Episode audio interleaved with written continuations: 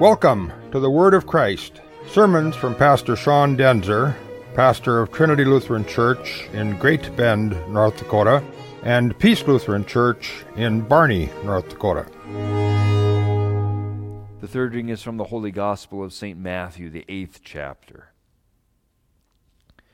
When Jesus came down from the mountain, great crowds followed him. And behold, a leper came to him and knelt before him, saying, Lord, if you will, you can make me clean. And Jesus stretched out his hand and touched him, saying, I will, be clean. And immediately his leprosy was cleansed. And Jesus said to him, See that you say nothing to anyone, but go, show yourself to the priest, and offer the gift that Moses commanded for a proof to them.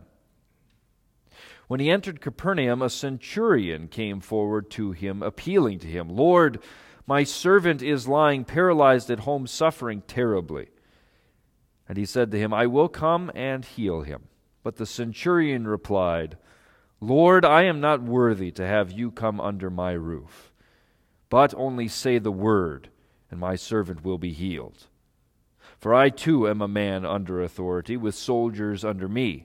And I say to one, Go, and he goes, and to another, Come, and he comes, and to my servant, Do this, and he does it.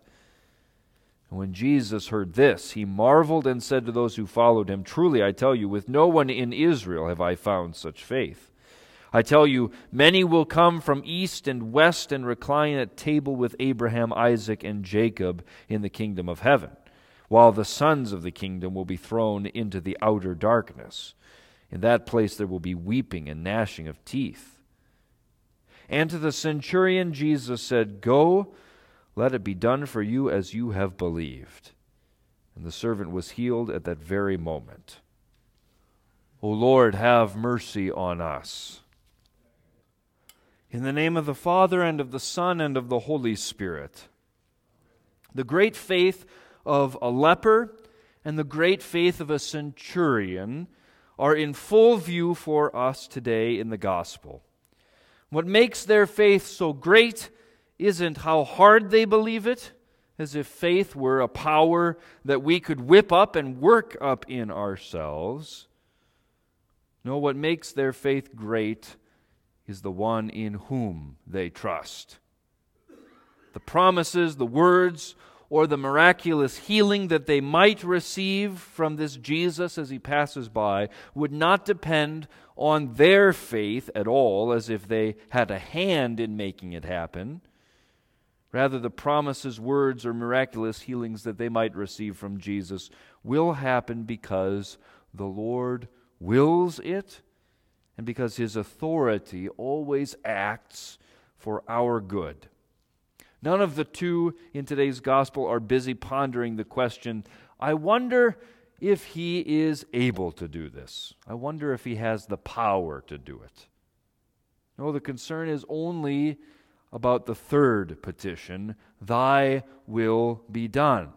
And indeed, what good and gracious will God's will is, which is done even without our prayers or our faith, but because we believe, because we trust in Christ, we ask that it may be done among us also. Now, what captures Jesus' attention today is worth ours also. The centurion understands authority, and therefore he thinks he knows something about how Jesus operates. I'm sure you've had an experience like this when someone who knows very little about what you do tries to come up and tell you how their job really is a lot like yours. You, I know, bear with me when I do my best to talk about combines or shift work. You'd bear with me because you know that I care and I'm trying, but you certainly would laugh to yourself if I went into a long diatribe about, well, you know, what I do really is a lot like what you do. I totally understand it, and things like that. Well, in today's gospel, Jesus is not just being polite to this bold centurion, something different than our conversations is happening here. Because the centurion isn't saying, Well, I can imagine what it's like to be the Son of God, because I've been a soldier. That's about the same, right? No, he is confessing with his mouth that Jesus is Lord. That is, he is saying that he knows who Jesus is. He doesn't need to walk a mile in Christ's shoes or learn his lingo or experience all of the things that he has experienced. The centurion needs only to hear the word from Jesus. He needs the promises that come from a divine authority. But he knows that he can find those here. The Apostle Paul wrote in the chapter that follows today's epistle that there is no authority except that which is from God, and all those authorities that exist have been instituted by God.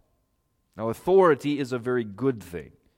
It exists because God has ordered our world. He has created and designed it with structure and with order and even with beauty. All of the opposite of that that we see, the futility in our world, does not come from God, it comes from sin. And Paul says that all of creation has been subjected to that sin, not willingly, but as a result of our fall. And nevertheless, the authorities and the orders that God established continue on. And despite much sin, they manage to do good some good. They work, in fact, to curb and to limit sin in our world. They preserve this world, even while they never quite manage to save it. And that, of course, is because the authority to do that belongs to Jesus and to Him alone. Now, it's become popular to make a sharp distinction between the words power and authority.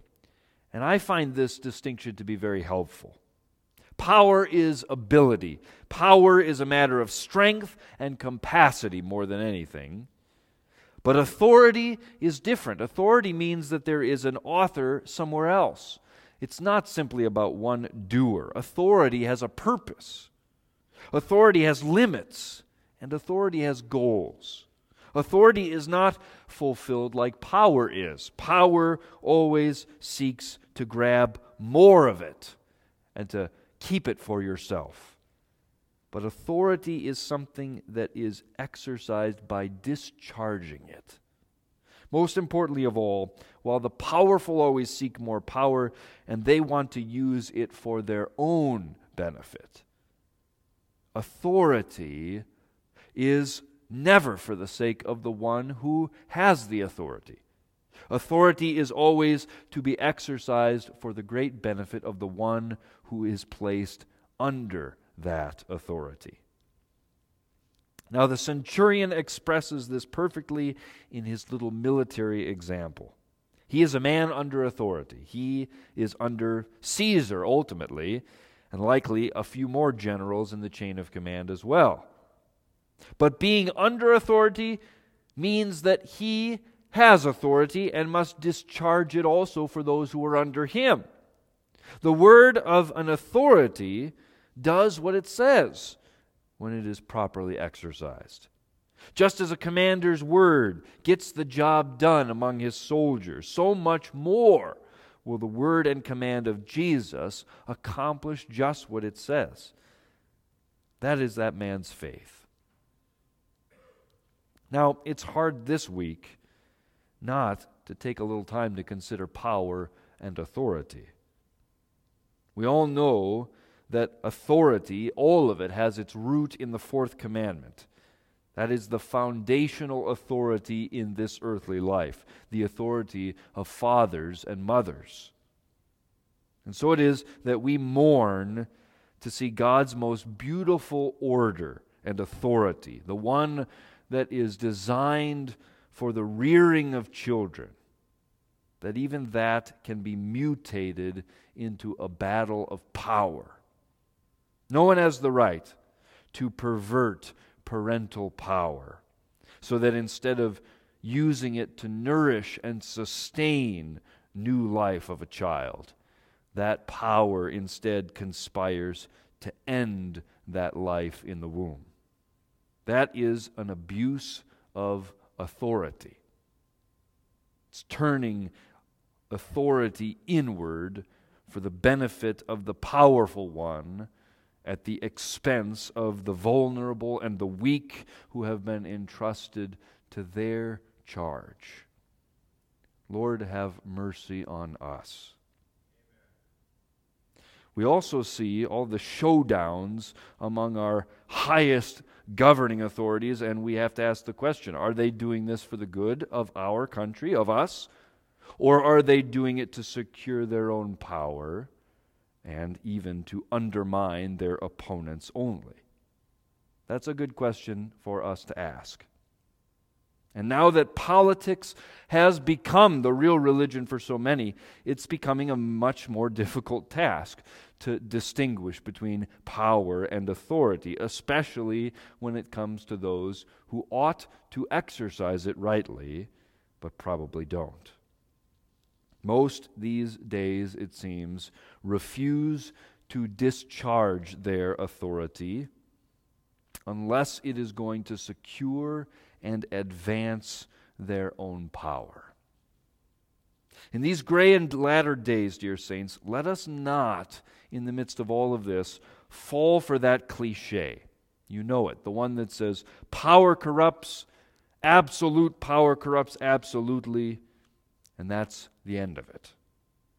No, we, we Christians know that it is not authority, it is not even power that corrupts but it is corrupt and sinful men who wield their power in unauthorized ways.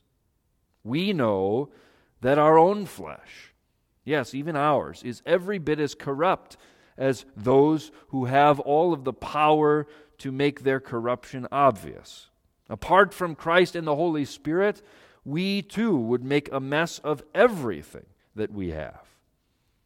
But since we have received the Word of God, since we know the will of God, yes, not in every minute detail, but we know the will of God in the great and sufficient order of His command and creation. And so we need to speak clearly and accurately about it at all times, especially to defend authority, even when those who have it abuse it. It's always easiest to tear down authority itself. And that leads us to just be rebellious all the time, as if order were the thing that were evil. It's much harder to do what Jesus commands us to do, which is to remove the planks from our own eyes and to admit, first of all, that our own sin is the true destructive force. We should give more attention to today's epistle, too, because it excellently teaches this. That my very unwillingness to submit to authority, that is the proof. That is the proof that I actually really am after power for myself. I'm afraid to lose any of it, so I need to seize it for myself. Just as Eve seized after that power but the one that had not been authorized for her. Ultimately, that, dear Christians, is the leprosy that plagues all of us. That I seek my own power, and whatever I cannot have for myself, I do my best to prevent anyone else from ever having either. What can rescue us, a nation, a people, a family, from such a miserable and never ending struggle? Well, only the selflessness of the Christ. Only the Lord's authority, rightly exercised, discharged for the benefit of those under Him, and discharged not as we must expect in this world according to matters of right and power, but discharged according to pure grace and mercy. God did not consider equality with God, power in the extreme, something to be grasped.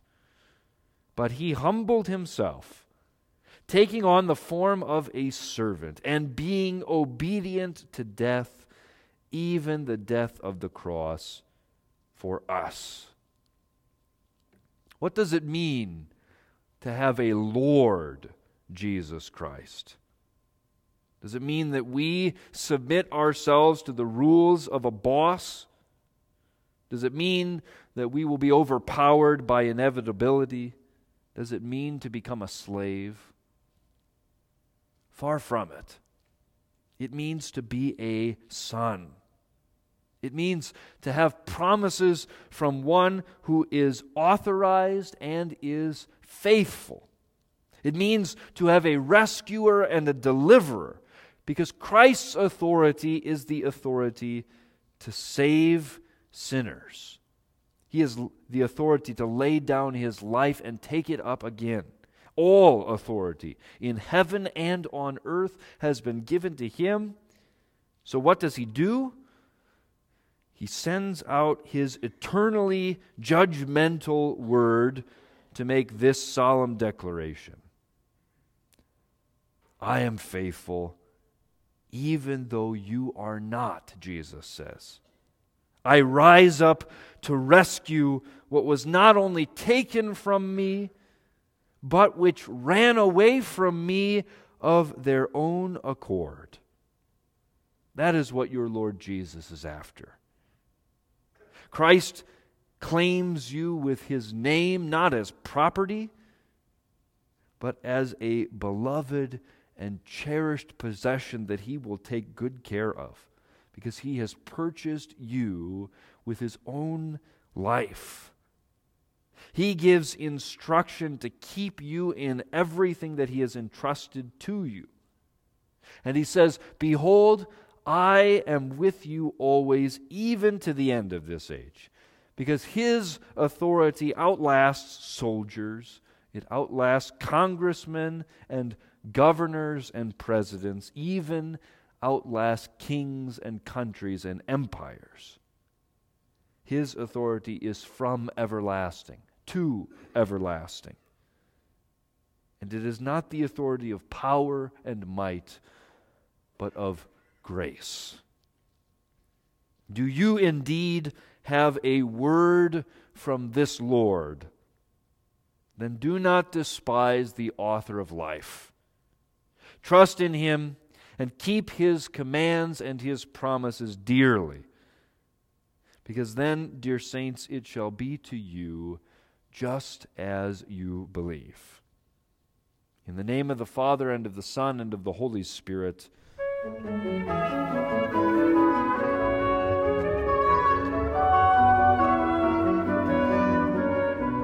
Thank you for listening to the Word of Christ. You can find more sermons at verbachristi.blogspot.com. And if you have need to contact Pastor Daenzer, you can email him at pastor at daenzer.org.